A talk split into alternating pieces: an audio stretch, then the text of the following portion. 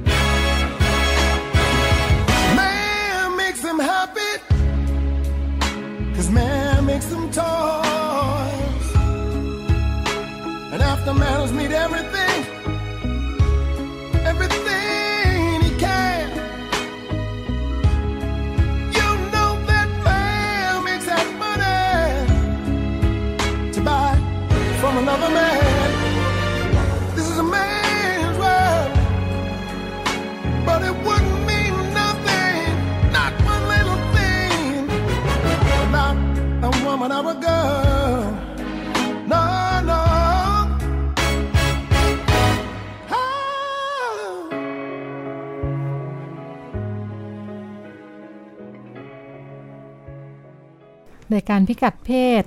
สวัสดีคุณผู้ฟังตอนเช้าวันเสาร์ที่ 30 เมษายนนะคะอ่าดิฉันรัชดาธราภาค และคุณจิตติมาพานุเตชะ วันนี้ต้อนรับกันด้วยเพลง It's a man's man's man's world โอ้โห ฟังแล้วแบบเคลิบเคลิมนะคะเคิมอืมนอนต่อ วันนี้มาแปลกค่ะ คุณรุ่นทำไมเรามาเริ่มต้นเปิดรายการด้วยเพลงนี้คะอ่า รับวันแรงงานอ๋อพรุ่งนี้จะเป็นวันแรงงาน วันที่หนึ่งเมษายนนะคะค่ะวันเมเดย์วันของน้องเมย์วันของน้องเมย์น้องเมย์แชมป์แบตอือหือเพลงนี้คือที่เปิดไปเมื่อกี้นะคะค่ะอ่าเนื้อเพลงเนี่ย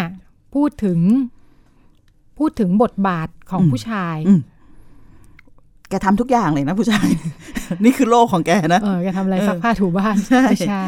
สร้างถนนสร้างรถสร้างสารพัดเป็นคนหาเงินด้วยอ๋อในอืมเนื้อเพลงบอกไว้ใช่เนาะอืมค่ะ ก็เป็นเพลงของเจมส์บราวน์ค่ะ นักร้องชาวอเมริกันอือหือร้องไว้เมื่อ 50 ปีที่แล้วนะคะอืมเป็นเพลงในยุค 60อือหือแล้วก็เราอัปเดตขึ้นมานิดนึงให้ร่วมยุคร่วมสมัยค่ะร่วมวัย ก็เป็นเป็นเวอร์ชั่นที่คุณ Seal เอามา cover อ๋อค่ะเมื่อเมื่อเมื่อปี 08 นะคะอืมค่ะ ก็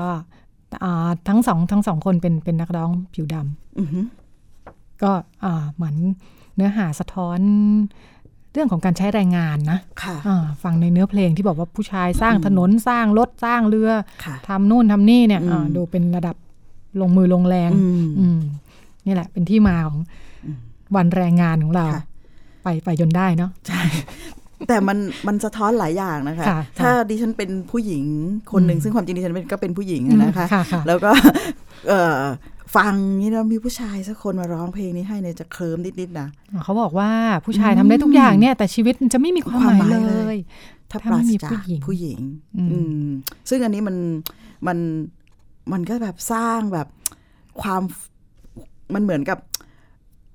มันทำให้ผู้หญิงรู้สึกตัวเองสำคัญอะอืมแล้วก็มันก็ไปตกร่องเรื่องเดิมๆนะ ว่าอืมความจริงแล้วเนี่ย เรื่องใหญ่ของผู้หญิงก็คือเรื่องความรักจากผู้ชายอะไรแบบเนี้ยอืมแต่ค่ะอะโอเค แต่สิ่งที่เขาบรรยายว่าค่ะโลกของผู้ชายเรื่องเรื่องของเขาเนี่ยเขาเป็นคนลงมือสร้างโลกนะค่ะสร้างผู้หญิงโลกทำอะไรนี้บ้างก็ไม่รู้ เออใช่เออไม่ได้ไม่ได้บอกว่าค่ะผู้หญิงทำอะไรบ้าง มีหน้าที่ถูกรักนะคะอ่าโอเค แล้วชีวิตครบชีวิตถ้วนครสบมถ้บูวนรณ์ใช่ไหมค่ะเอออ่าแล้วจริง ๆ มันเป็นอย่างนั้นไหม มันเป็นอย่างนั้นไหมอืมหมายถึงว่าเราอ่าผู้หญิงทุกวันนี้เนี่ย มีหน้าค่ะที่ถูกรักอย่างเดียวไหมหรือเรามีการทำงานแบบอื่นอย่างไร อืมเราก็จะมาดูกันเนาะอืมค่ะเรื่องในวันแรงงานค่ะว่าชื่อตอนของเราคืออมเรื่องเพศในตลาดแรงงาน อืมเราจะค่ะลองมาดูว่าใน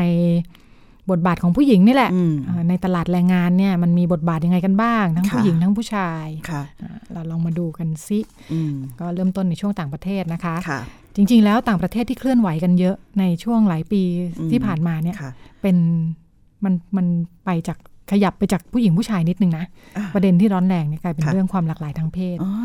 คุณนุ่นกำลังหมายถึงว่าเวลาเราพูดถึงเรื่องวันแรงงานเนี่ยค่ะถ้าถ้าเราหยิบประเด็นเรื่องวันแรงงานมามาสื่อสารเนี่ยค่ะแล้วมีมิติในเรื่องของประเด็นผู้หญิงผู้ชายในวันแรงงานเนี่ยค่ะเราก็จะนึกถึงเรื่องสิทธิแรงงานหญิงอ่าเรื่องค่าจ้างที่ค่ะมัน เท่ากันหรือเปล่า คุณภาพชีวิต คุณภาพชีวิตสภาพการจ้างงานอ่าที่มันถูกเอาเปรียบค่ะหรือว่าผู้หญิงต้องการอะไรทำงานหนักที่ต่ามางกกว่าจากผู้ชายต้องการลาอืมคลอดต้องการค่ะศูนย์เลี้ยงเด็กค่ะอะไรอย่างเงี้ยจะเป็นประเด็นแบบนี้อืมในขณะที่ในหลายประเทศเนี่ยเป็นยังไงมันคะเคลื่อนไปสู่ว่าแล้วผู้ที่มีความหลากหลายทางเพศเนี่ยอืมกับการจ้างงานอืมกับตลาดแรงงานเป็นค่ะยังไงบ้างอ่าอ่าที่บอกว่าเป็นประเด็นเป็นประเด็นร้อนขึ้นมาเนี่ยเนาะอืมเออมันมีความเคลื่อนไหวของกลุ่มอ่า หลากหลายทางเพศค่อนข้างมากในช่วงที่ผ่านมาอืมอืมแล้วก็อ่าจริง ๆ แล้วความประเด็นที่เขาต่อสู้กันเยอะเนี่ยเป็นเรื่องเป็นเรื่องเออกฎหมายแต่งงาน กฎหมายชีวิตคู่อืมเออที่เป็นเหมือนเป็นสมรภูมิในการผลักดันกันชัดเจนเนี่ยอือหือเอออือหือว่าสิทธิของกลุ่มนี้ได้ต้องได้รับการยอมรับเนี่ยค่ะอ่ามันจะไปปรากฏในเรื่องเรื่องกฎหมายชีวิตคู่เยอะอืมแล้วมันเกี่ยวกับแรงงานยังไงคะอ่าเดี๋ยวเราก็จะโยงมันเกี่ยวกันยังไงค่ะเนาะอืมอ่าที่ที่มันเกี่ยวคือด้านหนึ่งมันมันดึงคนเข้ามา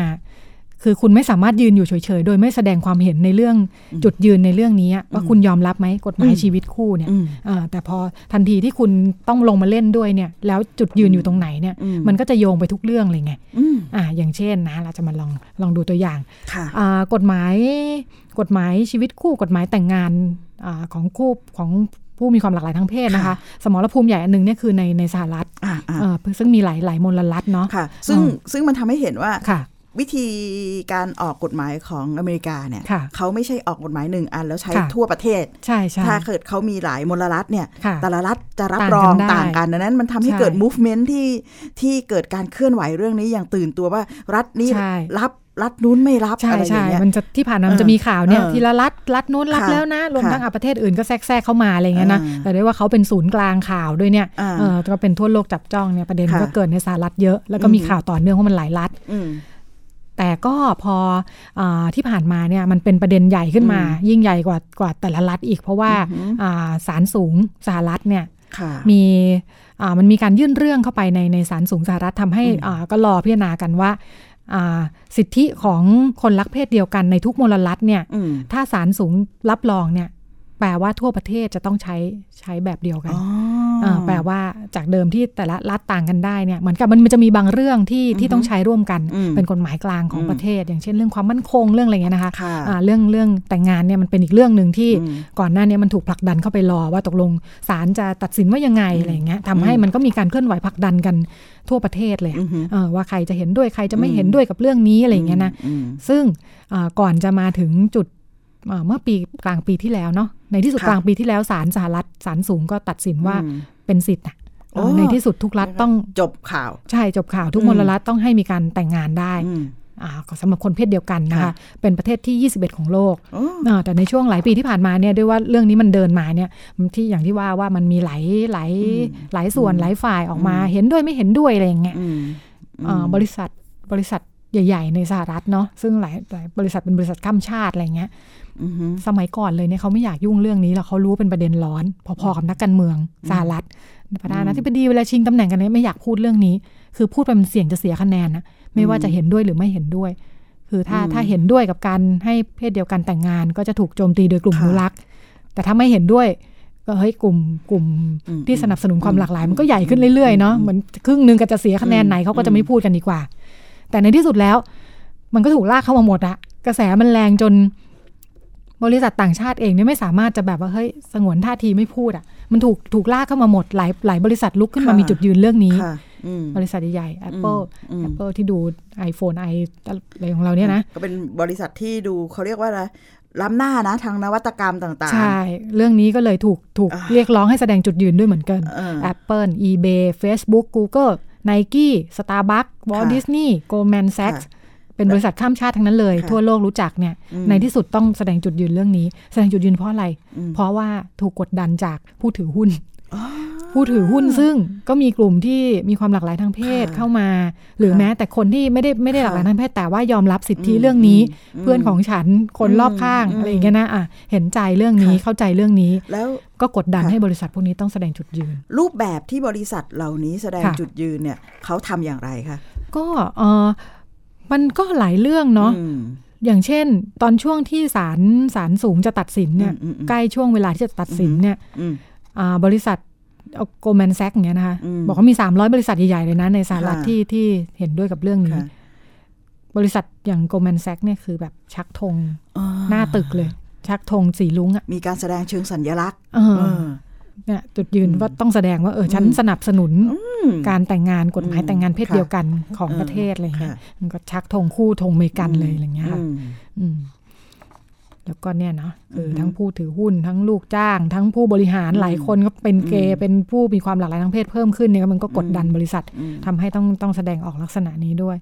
ผู้บริโภคเองเนี่ยเป็นพลังสำคัญค่ะหมายถึงการตลาดหมายถึงอืมรายรับของบริษัทอะไรเงี้ยนะอืมเออมันเป็นกระแสทั่วโลกเหมือนกัน ก็บอกว่าอืมอย่างที่รัสเซียอย่างเงี้ยค่ะ เคยอือหือเคยมีกฎหมายที่ที่ถูกมองว่ามันละเมิดสิทธิ์คนรักเพศเดียวกันเนี่ยนะค่ะหมายว่า วอดก้าเนี่ยที่ถูกผลิตในรัสเซียเนี่ยถูกบอยคอรดจากหลายประเทศทั่วโลก ในผับในร้านอาหารอืมอืมบอยคอรดไม่ซื้ออมอืมเพียงเพราะว่ามันถูกผลิตในประเทศที่ ที่มีการละที่เมิมีดการละสิทธิ์เมิดสิทธิ์ของอืมคนรักเพศเดียวกันค่ะนี่แหละลากลากมาแบบเนี้ยที่ทำให้เอ้ยจากที่เดิมทำคลุมเครือสงวนท่าทีเนี่ยมันต้องเริ่มแสดงจุดยืนเรื่องนี้เนี่ยมันก็จะลุกลามไปในหลายเรื่องและหลายประเทศด้วยประเทศใกล้ๆบ้านเราอย่างสิงคโปร์นะคะค่ะ สิงคโปร์เนี่ยอ่าเรียกว่าเป็นค่อนข้างเป็นสังคมอนุรักษ์นิยมเนาะอืมถึงจะก้าวหน้าทางเศรษฐกิจ เป็นศูนย์กลางการเงินของภูมิภาค มีบทบาทเรื่องเรื่องการเงินเศรษฐกิจเยอะเนี่ยอือหือในทางทางสังคมเนี่ยเขาค่อนข้างค่อนข้างอนุรักษ์นิยมอืมเรื่องเรื่องความหลากหลายทางเพศเรื่องเกย์อะไรอย่างเงี้ยจะจะค่ะยังไม่ได้รับการเปิดเผยมากนักอืมแต่มันก็ในช่วงหลายปีที่ผ่านมามันก็มีการรวมตัวกันมของกลุ่มเกย์เล็กๆเขาจัดกิจกรรมอืมใส่ชุดสีชมพูค่ะถ้าเคยเห็นในข่าวต่างประเทศก็จะจะมีบ้างว่าอืมอ่าเขาจะนัดนัดกันประมาณ ถ้าจำไม่ผิดประมาณประมาณมิถุนายนนะคะอือหือก็จะใส่ชุดสีชมพู กลุ่มครอบครัวของคนรักเพศเดียวกันอืมรวมตัวใส่ชุดสีชมพูมารวมตัวกันที่อืมที่สวนสาธารณะใหญ่ในอืมในเมือง ซึ่งรัฐบาลเป็นคนดูแลอืมสวนสาธารณะที่นี่อืม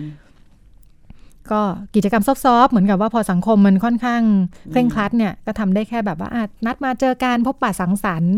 อืมเป็นการเชิงสัญลักษณ์เหมือนกันก็แสดงออกเล็ก ๆ ในที่อันจำกัดค่ะปรากฏว่าปีที่ผ่านมารัฐบาลไม่ให้จัดอ้าวเพราะรัฐบาลดูแลสวนสาธารณะก็รู้สึกอืมว่ารัฐบาลเองก็ถูกกดดันจากกลุ่มที่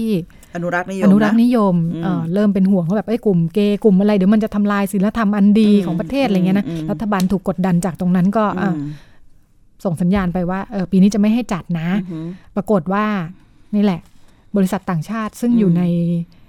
ในสิงคโปร์เยอะมากค่ะเพราะสิงคโปร์เป็นศูนย์กลางการเงิน แล้วก็ดึงการค่ะลงทุนจากอืมต่างประเทศเนี่ยอืมก็ทั้ง Google BP Goldman อืม Sachs อะไรอย่างเงี้ยออกมาอืมแสดงจุดยืนอืมชัดเจนมากอืมมอร์แกนสแตนเล่อะไรอย่างเงี้ยนะคะค่ะบาเคลที่อยู่ในสิงคโปร์ทั้งหมดค่ะก็ออกมาแสดงจุดยืนว่าอืมสนับสนุนการจัดกิจกรรมนี้อืมของของประชาชนค่ะรวมทั้ง ก็เลยนั่นแหละไปไกลเลย บริษัทพวกนี้ทุกคนออกมาค่ะประกาศเลยว่า เรื่องการรับคนเข้าทำงานเนี่ยจะไม่พิจารณาเรื่องเพศอืมอืมไม่ใช่แค่ผู้หญิงผู้ชายด้วยนะ คืออมรับทุกเพศนี่แหละค่ะรวมทั้งกลุ่มคนหลากหลายทางเพศค่ะด้วย บริษัทพวกนี้ก็จะบอกว่าอ่าจะไม่ปิดกั้นเพราะว่าบอกเลยถึงความสำคัญของการมีคนหลากหลายเพศอยู่ค่ะในที่ทำงานนะ บอกว่าตลาดเนี่ยมันมีกลุ่มเนี้ยเป็นตลาดหลักละ เพราะฉะนั้นอ่าคนคนกลุ่มนี้เข้ามาเป็นบุคลากรของบริษัทเนี่ยทำให้สามารถมองมองตลาดกลุ่มหลากหลายทางเพศได้อืมทำให้สามารถอืมบริษัทสามารถผลิตสินค้าและบริการที่ตอบอืมสนองความต้องการอืมที่หลากหลายเหล่านี้ได้อืมอืมก็เป็นอืมเป็นเหตุผลเขาก็บอกว่า เพราะฉะนั้นงานต้องไม่วัดไม่วัดกันที่รสนิยมทางเพศอืมเป็นเรื่องความสามารถค่ะอืมนี่ก็เป็นประเด็นประเด็นความหลากหลายทางเพศที่เราว่าว่ามันอืมมันร้อนแรงขึ้นในตลาดอืมแรงงาน อืม อย่างไรก็ดีพอกลับมาดูเรื่องผู้หญิงผู้ชายในตลาดแรงงานก็ยังเป็นประเด็นอยู่ ค่ะ ค่ะอาองค์การเพื่อความร่วมมือทางเศรษฐกิจและการพัฒนา OECD นะคะอืมเขาลองสำรวจในกี่ประเทศอันเนี้ยสิบกว่าประเทศค่ะเอ้ยไม่ใช่อ่าอ่าสำรวจสำรวจตลาดแรงงานอืมของ CEO แล้วก็ผู้นำประเทศอะไรซีเนี่ยโอคือระดับผู้บริระหาดัรผู้เนาะบริหารอืมทั้งบริษัทเอกชนแล้วก็ผู้นำประเทศเขาอืมพบว่า 90%ก็ยังเป็นผู้ชายอยู่นั่นแหละ อืม ในขณะที่เรามองว่าอ่าประเด็นหลากหลายทางเพศเนี่ยก้าวไปพอสมควรเนาะอืมอืมเอ่อกลับมาดูเนี่ยเอ๊ะผู้หญิงผู้ชายยังยังเป็นประเด็นเดิมแฮะค่ะอืมผู้หญิงก็ยังไม่ได้เป็นผู้นำอืมองค์กรอืมหรือประเทศสักเท่าไหร่มีค่ะแต่ไม่เยอะหรอกค่ะเราก็จะชูกันว่านี่ไงอืมคุณยิ่งรักษณ์ของเราเคยเป็นนายกอืมอืมอืมอืมประเทศไทยเองก็ผู้บริหารหญิงเต็มเลยอืมอ่าผู้บริหาร IMF อืมคริสตินลาการ์ดก็เป็นผู้หญิงอะไรเงี้ยอืมเขาบอกจริงๆแล้วมันแค่ไม่เกิน10%หรอกทั่วโลกอืมอย่างไรก็ดี มีมีปรากฏการณ์ที่น่าสนใจที่ที่เป็นปรากฏการณ์ที่ต่างออกไปจากเดิมด้วยเหมือนกันนะคะค่ะเขาบอกว่าในประเทศที่พัฒนาแล้วเนาะอืมเอ่อตลาดแรงงานเนี่ยมันมันเรียกร้องคนทำงานที่มีทักษะอืมความสามารถอะเรียกว่าอืมแรงงานมีสกิลอะอืมเพิ่มขึ้น จนทำให้คนที่ไม่มีไม่มีสกิลนะ ความรู้น้อยอืมการศึกษาต่ำเนี่ยแทบจะไม่มีที่ยืนอืมเออแต่กลายเป็นว่าอ่า มันมีประเด็นเรื่องผู้หญิงผู้ชายอยู่ ว่าว่าผู้หญิงเนี่ยถ้าการศึกษาน้อยเนี่ยอืมยังมีงานทำนะอืมในประเทศก้าวหน้าอย่างสหรัฐอังกฤษอะไรเงี้ยค่ะ เพราะอะไรเพราะว่าคนมองว่าผู้หญิงเนี่ยมีความอ่อนโยนอืมมีลักษณะของอาการเป็นผู้ดูแลอืมเพราะฉะนั้นงานบริการงานอย่างดูแลคนแก่งานดูแลเด็กอืมงานบริการอะไรพวกเนี้ยอืมเขายังอยากรับผู้หญิงไงอืมอ่าผู้หญิงที่เรียนน้อยการศึกษาน้อยเนี่ยยังมีอืมมีที่อืมทางให้ทำงานอะในขณะที่ผู้ชายเนี่ยถ้าการศึกษาน้อยเนี่ยนะ ไม่รู้จะทำอะไรอะอืมแม้แต่งานขับรถเขายังบอกว่าต้องจบมัธยมอืมปลายอะไรเงี้ยอืนะมถ้าจบต่ำกว่านั้นงานขับรถเขาก็ไม่รับอืมมันต้องการความรู้อืมแล้วพอไม่มีคุณสมบัติค่ะที่สามารถจะดูแลคนอื่นได้เป็นจุดขายอย่างผู้หญิงเนี่ยเออเขาบอกว่าทำให้แบบอวสานของอืมผู้ชายใช้แรงงานที่อืมไม่มีความรู้แล้วอะอืมอืมอืมเนี่ยเป็นปรากฏการณ์ที่ใหม่ ๆ ที่เกิดค่ะขึ้นเออฟังข้อมูลด้วยความตื่นตาตื่นใจค่ะอืม ค่ะอืมคือพอฟังแบบนี้นะอืมมันมันมันมันเห็นถึงความเชื่อมโยงบางอย่าง ในหลาย ๆ เรื่องนะค่ะเป็นเรื่ยังไงบ้างคะเรื่องเรื่องแรกที่ที่พอตัวพอพอพอดิฉันฟังเนี่ย แล้วที่คุณรัชดาเล่าให้เห็นเนาะเราพูดถึงเรื่องวันแรงงานค่ะ แล้วท้ายที่สุดเนี่ยมันก็ยังจบลงที่ประเด็นเดิม ตอนแรกดูก้าวหน้าเนาะอ่าอืมคือคือความจริงมันคือเรื่องเดียวกันนะ มันค่ะมันมาจากฐานที่สังคมเนี่ยเขาเรียกว่า ปักป้ายไว้แล้วค่ะว่าคนเพศไหนอืมมันเหมาะกับ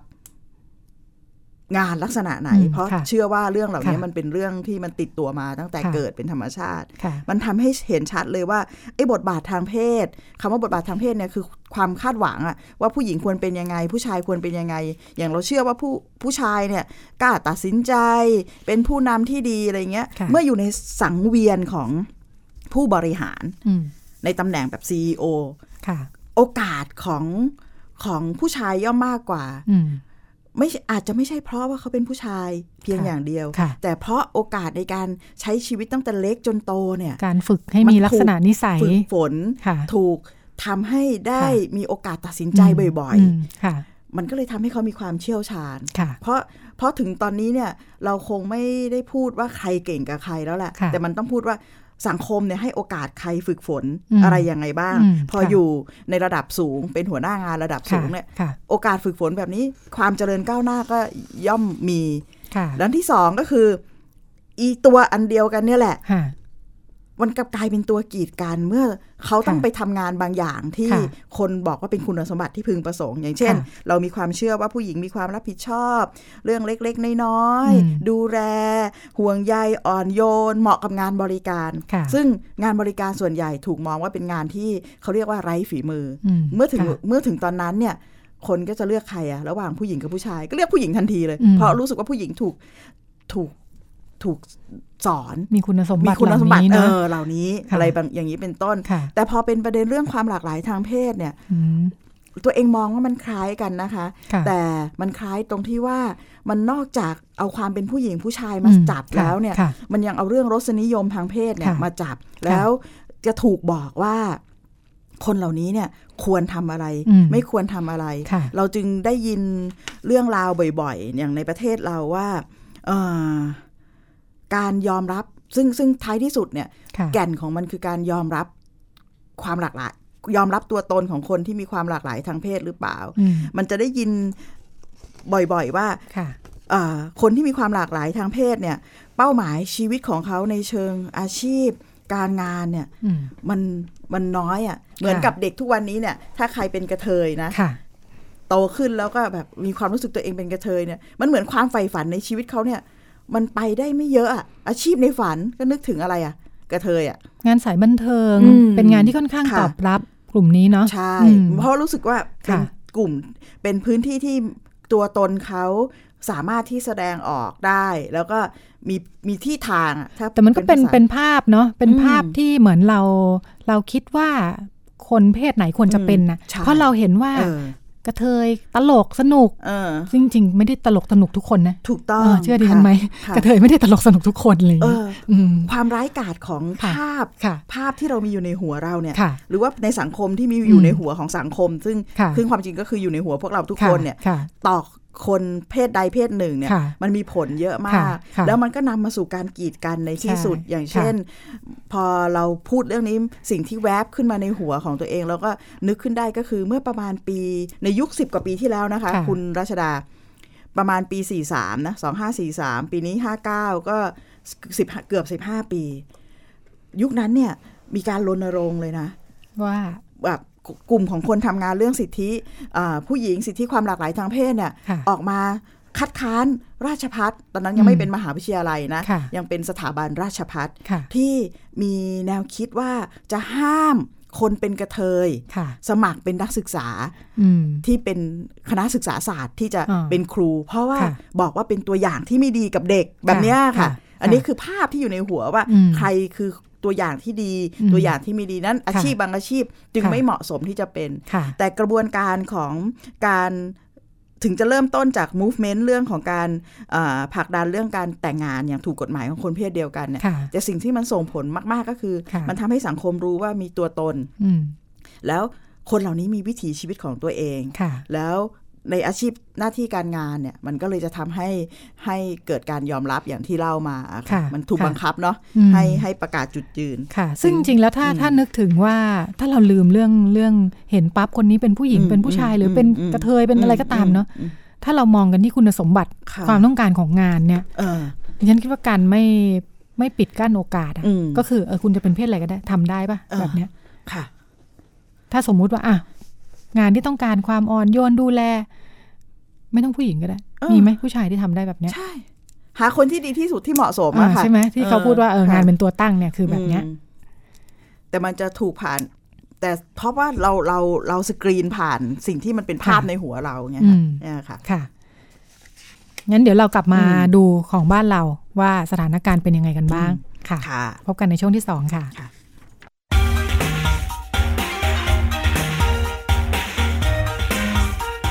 ฟังรายการพิกัดเพศทาง www.thaipbsonline.net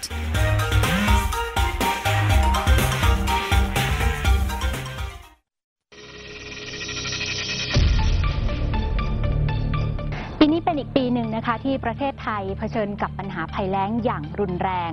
น้ำในภาคการเกษตรไม่มีเพียงพอที่จะใช้แล้ว ขณะที่น้ำในการอุปโภคบริโภค ก็อาจจะไม่เหลือพอ ถึงแม้ว่ากรมชลประทานจะเตรียมน้ำเอาไว้ให้ใช้ถึงเดือนเมษายนก็ตาม ถ้าเราไม่เริ่มประหยัดน้ำกันตั้งแต่วันนี้ก็ไม่มีอะไรรับประกันนะคะว่า ในวันพรุ่งนี้เปิดก๊อกมาแล้วจะยังมีน้ำใช้หรือไม่ ช่วยกันประหยัดเพียงคนละ 30%ก็จะเป็นหลักประกันในระดับหนึ่งได้นะคะว่า เราจะยังคงมีน้ำใช้อย่างเพียงพอ ขณะที่เกษตรกรก็ยังพอมีน้ำใช้ในการเพาะปลูกพืชที่ใช้น้ำน้อย แบ่งน้ำใช้ ปั้นน้ำใจ สู้ภัยแล้ง มันคือภัยเงียบอันน่าสะพรึง ซึ่งคนไทยทุกคนควรรับรู้ ทุกวันนี้กรุงเทพมหานครต้องใช้กำลังคนมากมายในการเก็บขยะมากถึง 8,500 ตันต่อวัน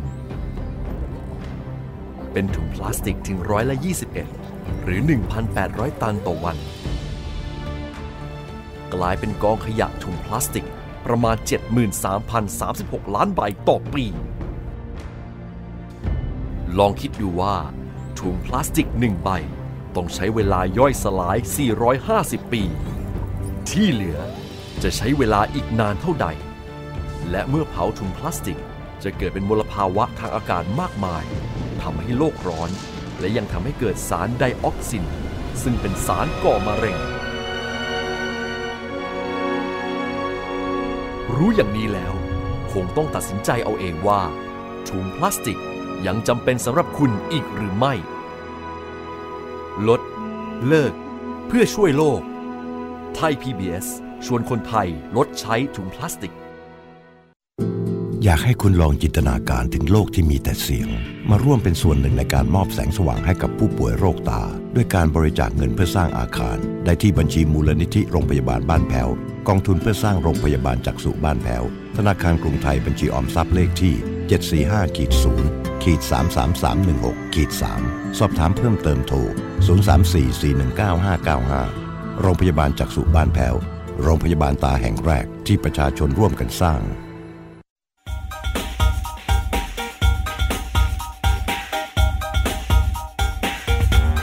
มองเรื่องเพศหลากหลายมิติ เปิดโลกทัศน์ให้กว้างไกล เพื่อชีวิตปลอดภัยและเป็นสุข กับรายการพิกัดเพศ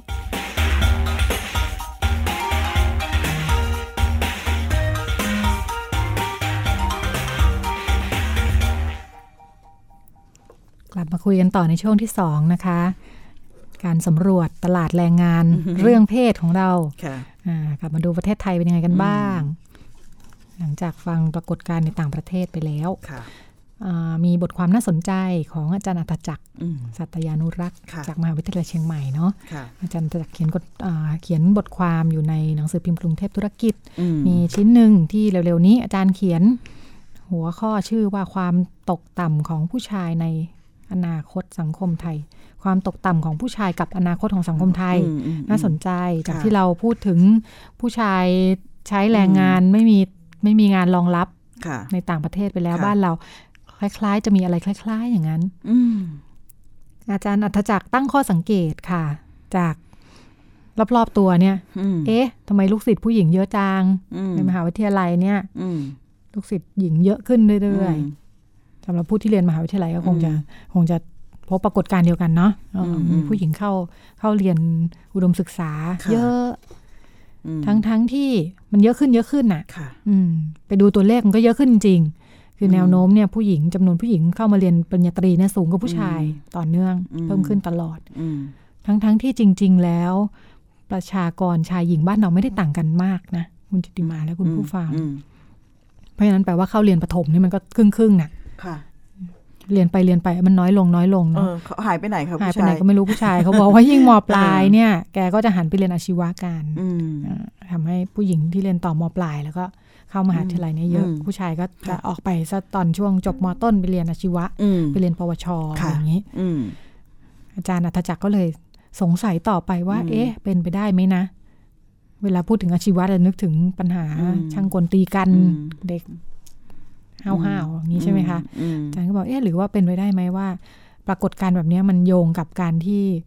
เรียนมหาวิทยาลัยมันมัน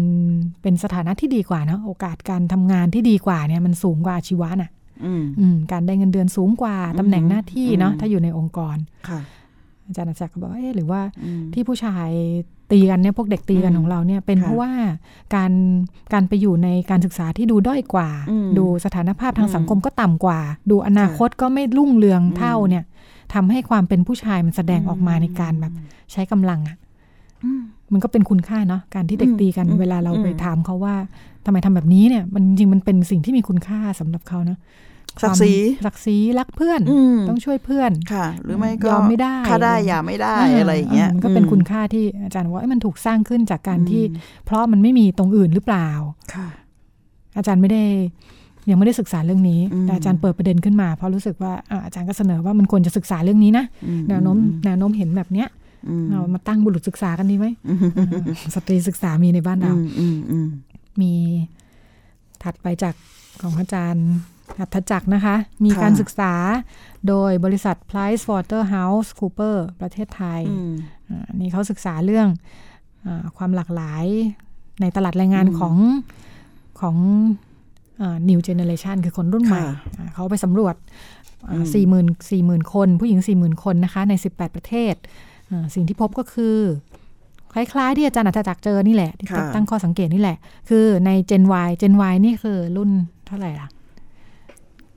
รุ่นอายุ 30 ประมาณ 20 30 อะไรอย่างนี้ยี่สิบถึงสามสิบโดยค่ะประมาณค่ะอืมมีการศึกษาเพิ่มขึ้นจริงๆอืมเข้าสู่ตลาดแรงงานเพิ่มขึ้นเรื่อย ๆ ด้วยอืมแต่ว่าจนถึงปัจจุบันสำรวจแล้วใน 18 ประเทศเนี่ย CEO หญิงก็น้อยอยู่ดี ก็ยังเป็นเพดานอยู่นะใช่หมายถึงแบบยังยังยังมีบางอย่างที่มันทำให้ทะลุไปไม่ได้ใช่เข้ามาอืแห่กันเข้ามาเต็มเลยอ่าแต่มันไม่ขึ้นอะค่ะเออมันจะติดอยู่ติดอยู่ตรงอ่าระดับหนึ่งอะอืมตำแหน่งหน้าที่อืมในองค์กรอะนะคะอืมเขาบอกว่า CEO หญิงเนี่ยมีประมาณอืมไม่เกิน5%ใน อืม18 ประเทศนะคะค่ะเอ่อปัญหาเนี่ยเขาลองไปสำรวจไปถามความอืมเห็นผู้หญิงอืม40,000 คนเหล่านี้ซิหลายคนสะท้อนว่า เขาเชื่อว่าเขาเชื่อว่าการทำงานของเขาเนี่ยอ่า มันยังมีปัญหาความไม่เสมอภาคอยู่ในที่ทำงาน เขาเชื่อว่า 50%เชื่อว่าเขายังไม่ได้รับโอกาส หมายถึงผู้หญิงที่อยู่ในองค์กรเหล่านี้เนาะค่ะเอ่อมองว่าพวกเขายังไม่ได้รับโอกาสที่แท้จริงในที่ทำงาน ยังมีอืมเจ้านายนายจ้างยังมีอคติทางเพศต่อผู้หญิงอยู่อ่าอืมเป็นสิ่งที่เขาพยายามอธิบาย ว่าทำไมผู้บริหารหญิงถึงมีจำนวนน้อย อือฮึอืมอืม เขาก็อ่า Price Waterhouse Cooper อืมเป็นบริษัทเอกชนก็แนะนำค่ะว่าอ่าสถานการณ์ที่เกิดขึ้นเนี่ย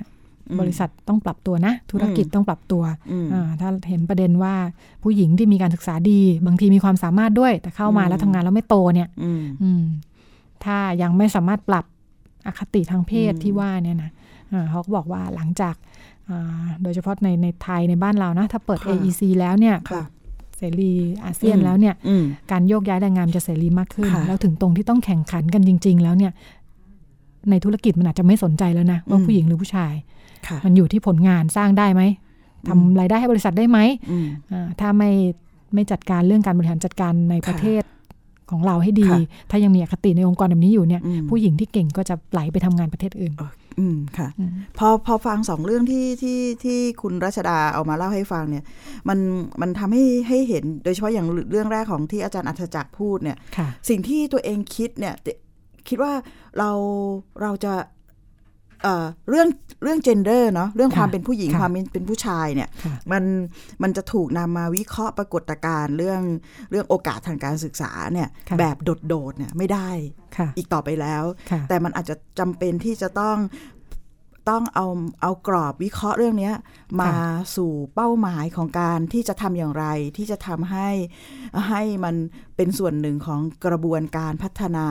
ศักยภาพ พัฒนาคุณภาพชีวิตของเยาวชนค่ะนั้นจะเห็นว่าเรื่องนี้เนี่ยระบบการศึกษาเองค่ะอาจจะต้องปรับตัวให้สอดคล้องกับวิถีชีวิตค่ะของเด็กและเยาวชน อันค่ะที่สอง ระบบการศึกษาและเนื้อหาสาระเนี่ยมันจะละเลย เรื่องการที่จะทำให้ทั้งผู้หญิงและผู้ชายเนี่ยเข้าใจตัวเองเนี่ยอืมไม่ได้อีกต่อไปแล้วค่ะซึ่งอันนี้จะส่งผลอีกเยอะแยะมากมาย ทั้งค่ะในเรื่องเกี่ยวข้องกับเรื่องชีวิตทางเพศนะค่ะเรื่องปัญหาสุขภาพทางเพศและรวมทั้งเรื่องเป้าหมายชีวิตเนี่ย แต่พอพอพอเราไม่ได้ถูกพูดแล้วก็ละค่ะเลยเรื่องเนี้ยค่ะมันก็เลยทำให้ให้ ให้มันไปตกร่องตกอืมกล่องเดิมๆ แล้วค่ะมันก็สะท้อนถึงเรื่องโอกาสทางการศึกษา ซึ่งมันเป็นงูกินหางกันไปตรงเนี้ยค่ะนะคะดังนั้นไม่ว่าจะบุรุษศึกษาหรือสตรีอืมศึกษาค่ะเองเนี่ยค่ะมันต้องเข้าใจแก่นในมุมของการสร้างการการจะทำให้สองสองเขาเรียกว่าทำให้เรื่อง gender ไม่เป็นอุปสรรคค่ะขวางกั้นในการพัฒนา ศักยภาพตัวเอง แล้วก็อืมเรื่องโอกาสในการใช้ชีวิตของตัวเองอะนะอันนี้ค่ะอันนี้ก็คิดว่าเออเฮ้ย มันอาจจะจำเป็นจริง ๆ ที่จะค่ะต้องเอาเรื่องนี้เนี่ยค่ะมามาอยู่ในเรื่องการศึกษามาอยู่ในเรื่องการเข้าใจชีวิตเนี่ยมากขึ้นอืมค่ะ เดี๋ยวก่อนที่เราจะมาคุยกันต่อค่ะว่าเราควรจะทำอะไรยังไงกันดีเนาะอืมอืมอ่ามันมีประเด็นหนึ่งที่ค่ะอ่าเป็นยังเป็นประเด็นอยู่ในในหน้าข่าวในการรับรู้ของสังคมไทยอืมเนี่ยอืมคือเรื่องการอ่า เรื่องการให้ตำรวจหญิงเนี่ยสามารถอืมดำรงตำแหน่งเป็นผู้กำกับการหัวหน้าสถานีค่ะอืมในเป็นประเด็นในเรื่องการแต่งตั้งยกย้ายข้าราชการอ่าตำรวจ ประจำปีนี้ มันจะเกิดสมองไหลเหมือน AEC ที่เขาวิเคราะห์มาไหมคะว่าเออถ้าถ้าเกิดไม่ได้ไม่ได้รับโอกาสเนี่ยนั่นน่ะสินะเอออมคนที่มีศักยภาพจะไปอยู่ที่อื่นหมดไหมใช่ปรากฏการณ์เรื่องการแต่งตั้งผู้บริหารเป็นผู้กำกับใช่ไหมคะใช่ นี่คือกับสถานีแค่เป็นแนวคิดอืมขึ้นมามันก็เกิดการอืมถกเถียงในสังคมไทยแล้วเนอะคือค่ะเดิมไม่มีค่ะเออเดิมเนี่ยแสดงว่าไม่มีมาก่อนเนี่ยเอออ่าทางรักษาราชการแทนผู้บัญชาการตำรวจค่ะนครบาลนะคะอืมอ่าท่านพลโทพัน พลตำรวจโทโทสานิตอืมมหาถาวรเนี่ยอ่าอืมก็มีแนวคิดนี้ขึ้นมาอันนำมาสู่การถกเถียงทั้งเห็นด้วยและไม่เห็นด้วยในสังคมไทยอืมแต่เรื่องนี้อืมซึ่งถึงตอนนี้เนี่ยอ่าอืมก็ยังติดตามกันอยู่นะอืมทีนี้อืมอ่าเรามาคุยกับคุณสุเพนศรีพึ่งโคกสูงนะคะค่ะจากมูลนิธิส่งเสริมความเสมอภาคทางสังคมอืมซึ่งติดตามเรื่องนี้ค่ะ สวัสดีค่ะ คุณสุเพนศรีอยู่กับเราในสายนะคะ ค่ะ สวัสดีค่ะ คุณจิตติมาคุณรัชดาสวัสดีค่ะค่ะสวัสดีค่ะ อยากให้คุณสุเพนศรีคุยให้ฟังค่ะว่ากระแสที่ที่พูดคุยกันประเด็นเรื่องเรื่องแต่งตั้งตำแหน่งนะคะ กระแสทั้งคัดค้านและสนับสนุนในเรื่องนี้เนี่ยในฐานะคุณสุเพนศรีติดตามประเด็นงานเรื่องผู้หญิงผู้ชายความเสมอภาคทางสังคมเนี่ยคิดว่ามันสะท้อนอะไรในสังคมไทย จากประเด็นถกเถียงเรื่องนี้ อันนี้ต้องต้องบอกก่อนนะคะว่าในส่วนของการติดตามข่าวช่วงแรก ๆ ก็จะเห็นข่าวที่เป็นเรื่องของการสนับสนุนนะคะค่ะอ่าในส่วนของเครือข่ายองค์กรทางสังคม หรือว่าเอ่อสื่อสารมวลชนเนี่ยก็มีค่ะการอ่าพูดถึงสิ่งสิ่งที่เป็นการสนับสนุนที่จะให้เกิดเอ่อเขาเรียกว่าเก้าอี้ของผู้กำกับค่ะสถานีตำรวจ หรือสถานีโรงพักในนครบาลในกรุงเทพมหานครเนี่ยค่ะนะคะ มีพื้นที่หรือมีเก้าอี้ที่นั่งสำหรับผู้หญิงนะคะค่ะแต่ว่าก็เป็นการดีใจไม่กี่วันนะคะก็มีอืมเสียงคัดค้านออกมาจากคนที่มีตำแหน่งใหญ่มากอืมที่ทำให้เอ่อในส่วนของผู้บริหารระดับสูงของสำนักงานตำรวจแห่งชาติเนี่ยต้องบอกว่าท่านมีการลังเลและหลีรออแล้วนอกจากนั้นแล้วเนี่ยนอกจากทางส่วนของของสำนักงานตำรวจแห่งชาติก็ ก็อีกกระแสหนึ่งที่ได้ทราบข่าวก็คืออืมเอ่อท่านผู้ใหญ่ที่ทำหน้าที่ดูแลกำกับการบริหารงานของสำนักงานตำรวจแห่งชาติเนี่ย ท่านก็ไม่เห็นด้วยนะคะโดยอ้างเหตุว่าผู้หญิงไม่พร้อม ผู้หญิงยังอ่อนประสบการณ์อืมแต่ทีนี้ในทางกลับกันนะคะ หลังจากกระแสเอ่อหัวหน้าสถานีตำรวจหญิง เราก็จะเห็นว่ากองทัพอากาศเนี่ยนะคะ เปิดรับสมัครนักบินหญิงอ่านะคะ ก็มีผู้หญิงที่มีความรู้ความสามารถเนี่ยไปสมัครค่ะ ก็ต้องบอกว่ากองทัพอากาศเนี่ยเขามีความก้าวหน้าค่ะ แต่พอไปดูที่สถานีตำรวจนครบาลหรือว่าอืมเอ่อโรงพักนะคะ ซึ่งอืมเสียงสะท้อนออกมาว่าผู้หญิงอ่อนประสบการณ์ไม่มีความอืมไม่มีความสามารถเนี่ยอืมก็ยังเป็นข้ออ้างที่เป็นเรียกเรียกว่าข้ออ้างเมื่อสามสิบสามสิบกว่าปีที่แล้วอะค่ะค่ะนะคะ แล้วเมื่อกี้ที่คุณเอ่อฟังท้ายๆที่คุณค่ะจิตติมาพูดถึงเรื่องของการศึกษา อันนี้ อันนี้จำเป็นและสำคัญนะคะ ต้องเรียนอย่างนี้ค่ะว่าจากประสบการณ์ที่ได้ทำงานกับตำรวจผู้หญิงทั้งค่ะทั้งสามสามท่านที่อยู่ในในเอ่อข้อกำหนดที่ค่ะมีคุณสมบัติสามารถที่จะไปแสดงวิสัยทัศน์ตามที่เจตนารมณ์ของท่านอืมรักษาราชการท่านอืมท่านผบชนเนี่ยนะคะอืมซึ่งซึ่งต้องบอกว่าเป็นเป็นคนที่มีความรู้ความสามารถค่ะแล้วหนึ่งในสามเนี่ยท่านเคยรักษาราชการแทนเอ่อผู้กำกับสถานีอืมนะคะค่ะ มักกะสันเนี่ยค่ะท่านพันตำรวจเอกหญิงฉัดแก้วเนี่ยนะคะอืมในช่วงที่มีการย้ายผู้กำกับอืมค่ะนะคะ ก็ให้ท่านพันตำรวจเอกหญิงฉัดแก้วเนี่ยนะคะ ไปอืมไปอืมรักษาราชการ ถ้าค่ะพูดถึงความรู้ความสามารถนะคะ ไม่ว่าจะเป็นอ่า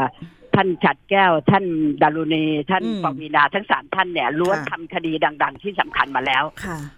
ต้องเรียนเนี้ยค่ะขออนุญาตยกตัวอย่างเลย ในเคยไปทำคดีที่จังหวัดนครปฐมเนี่ยนะคะค่ะเป็นกรณีที่ผู้หญิงเขาถูกละเมิดทางเพศ แล้วก็ผู้ชายที่ไปกระทำเขาเนี่ยไปกระทำในเวลากลางคืนอืมนะคะอืมพนักงานสอบสวนชายที่เป็นเจ้าของเรื่องก็พยายามที่จะดำเนินการ แล้วก็เอ่อทำเรื่องเออขออนุญาตศาลเนี่ยออกหมายจับค่ะปรากฏว่าเอ่อศาลก็ยกคำร้องไม่อนุญาต ก็ได้มีโอกาสไปสอบถามและปรึกษาท่านพันตำรวจเอกหญิง ตอนนั้น ท่านน่าจะอืมเป็นเพียงเอ่อพันตำรวจตรีนะคะค่ะว่าวิธีการจะให้ศาลอนุญาตออกหมายจับเนี่ยจะต้องทำไงอืมท่านก็แนะนำนะคะว่าพนักงานสอบสวนหรือผู้เสียหายต้องยืนยันว่า บุคคลตามภาพถ่ายหรือว่าอืมตามภาพสเก็ต เนี่ย เป็นผู้อืมผู้กระทำแล้วก็เป็นอืมถ้าเห็นอีกครั้งหนึ่งเนี่ย ยืนยันว่าจำได้แน่นอนอืมก็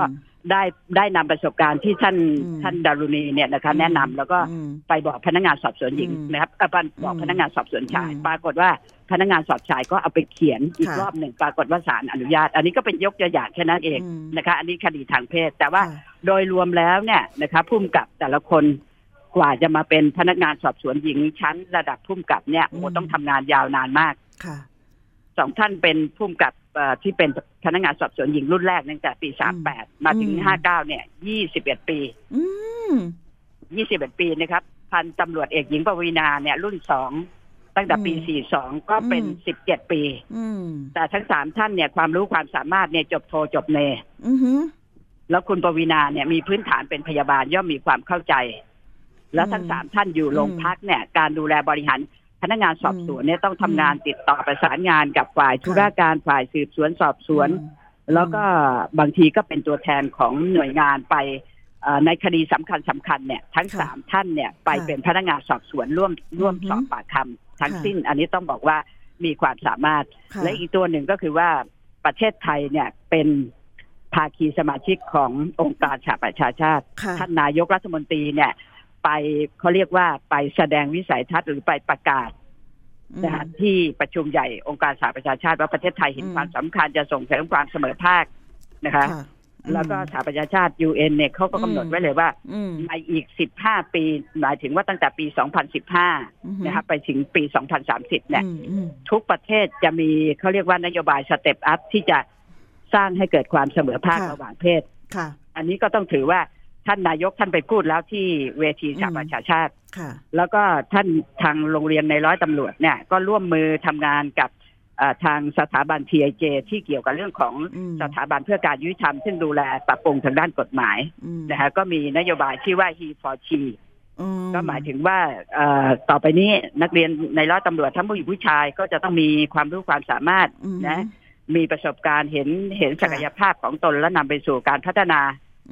หรืออีกอย่างหนึ่งก็คือว่าถ้าหากทุกคนนะคะ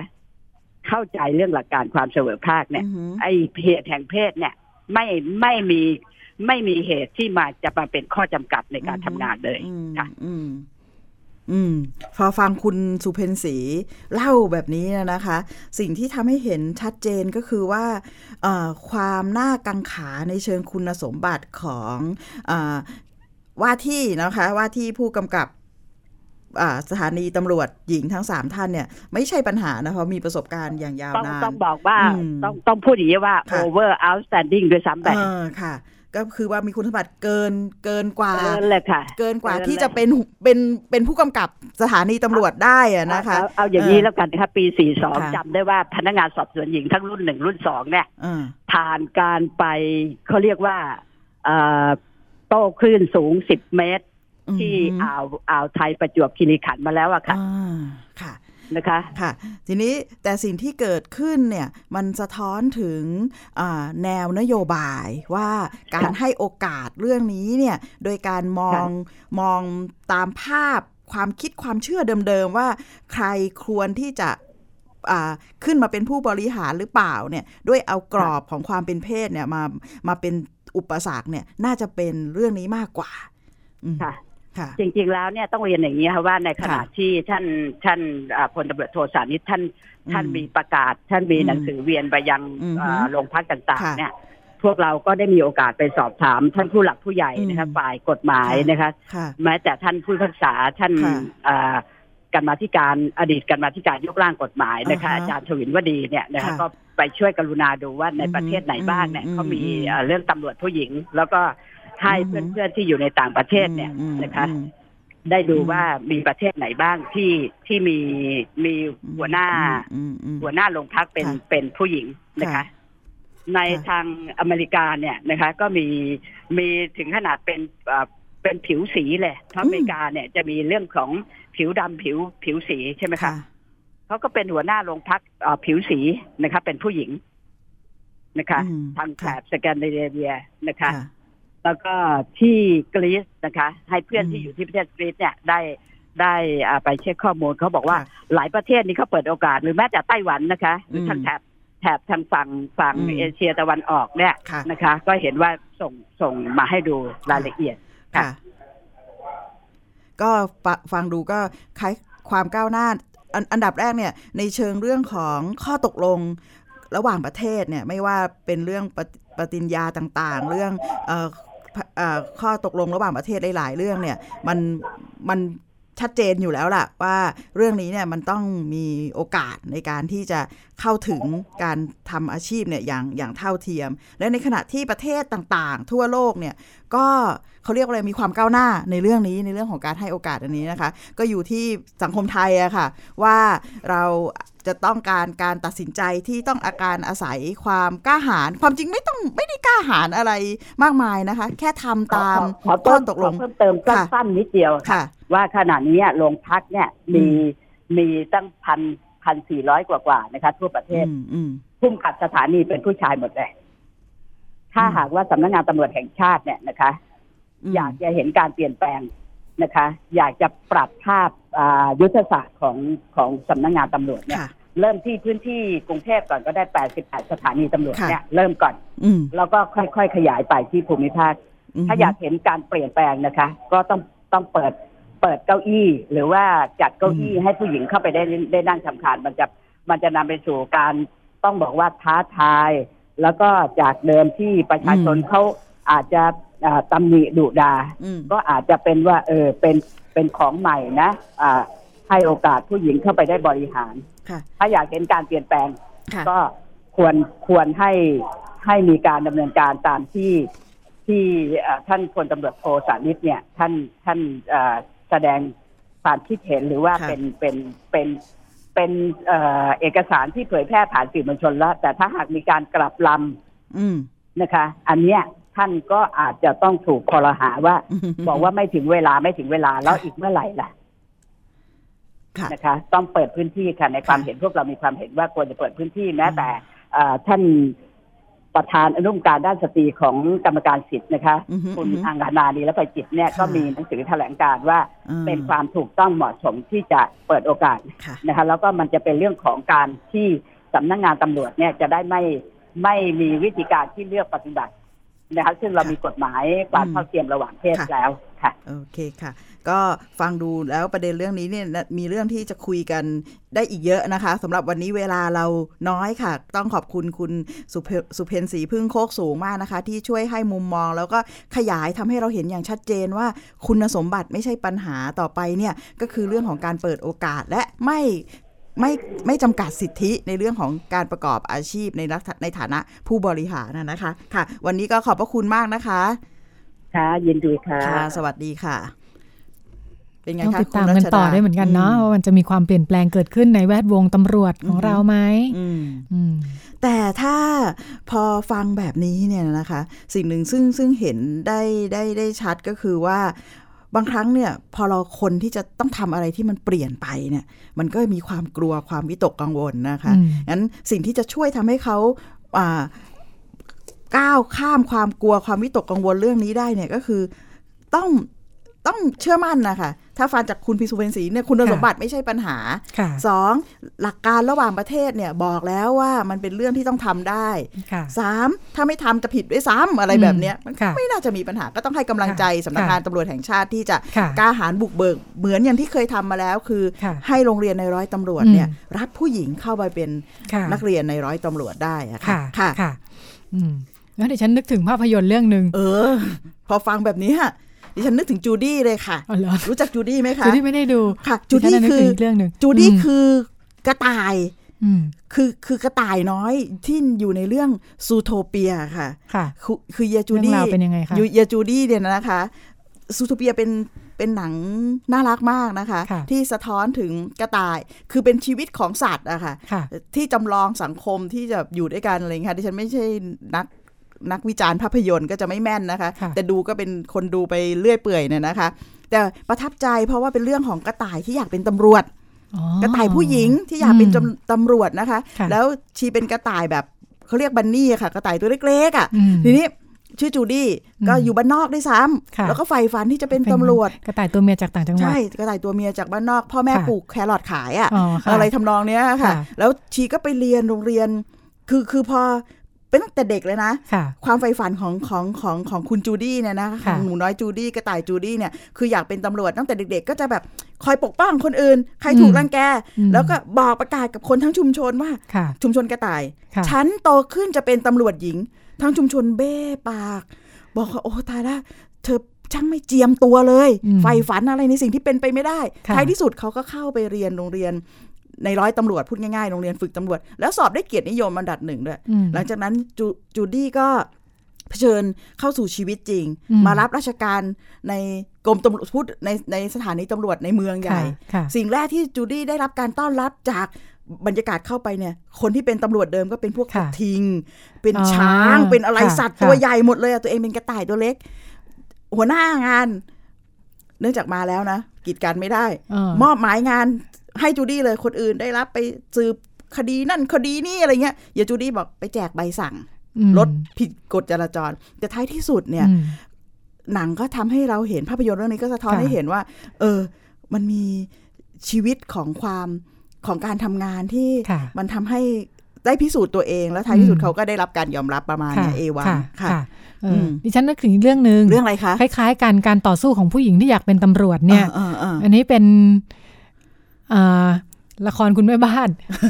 เป็นละครคุณแม่บ้านของดิฉันเรื่องอะไรคะลิขิตรักนี้เพื่อเธอ เป็นหนังอินเดียอ๋อเป็นซีรีส์อินเดีย ช่วงเย็นๆ มีประมาณอืมหลายพันตอนดูมาเป็นปีแล้วเนี่ย หนังอินเดียยังแบบเกาะต้นไม้อะไรใช่ไหมไม่ไม่หัวไม่เขามีเขาเออนี่เขาเป็น modern อินเดียเออแต่ประเด็นเนี่ยก็จะค่ะเป็นทั้งเรื่องเนี่ยก็จะเป็นอืมการต่อสู้ของนางเอกเพื่อค่ะให้ได้เป็นตำรวจนี่แหละอืมเออเป็นแบบ เป็นเป็นพล็อตหลักเลยนะค่ะเออเพราะว่าเออคือคือหนังอินเดียที่ฉันสังเกตว่ามักจะเป็นอย่างเงี้ยคือในความเป็นสมัยใหม่เนี่ย แต่ว่าค่ะเขาก็จะมีมีมีเป็นสังคมเก่าแก่อ่านะฮะอ่าเออฮะอย่างคุณผู้หญิงคนเนี้ยนางเอกเนี่ยค่ะก็คืออยากมีฝันจะเป็นตำรวจอืมแต่อืมว่าครอบครัวแล้วก็ชุมชนอะไรเงี้อืยมก็จะอืมไม่มีอะผู้หญิงอืมไม่ควรเป็นตำรวจไงอืมเออก็จะเป็น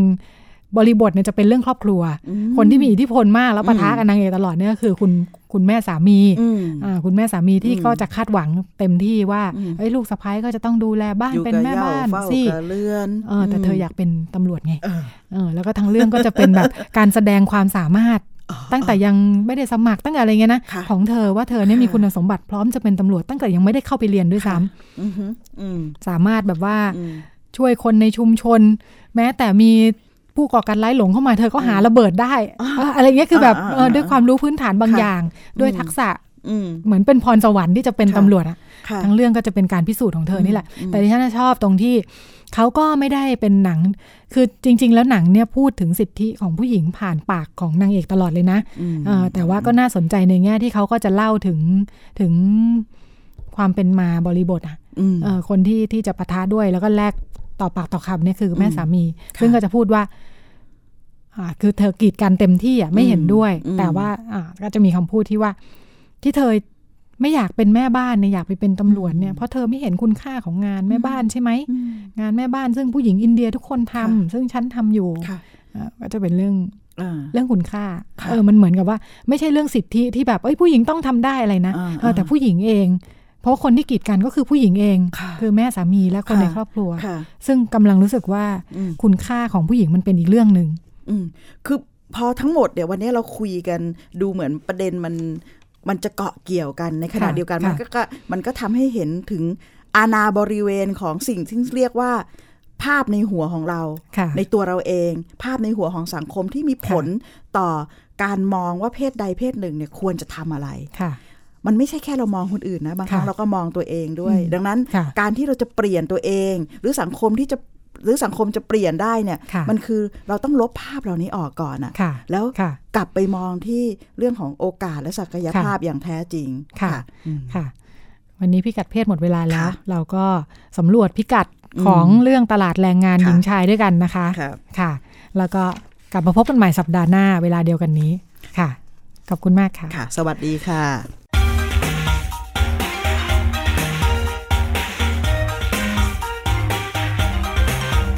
ามรับฟังรายการพิกัดเพศได้ทุกวันเสาร์เวลา 10นาฬิกาถึง 11นาฬิกา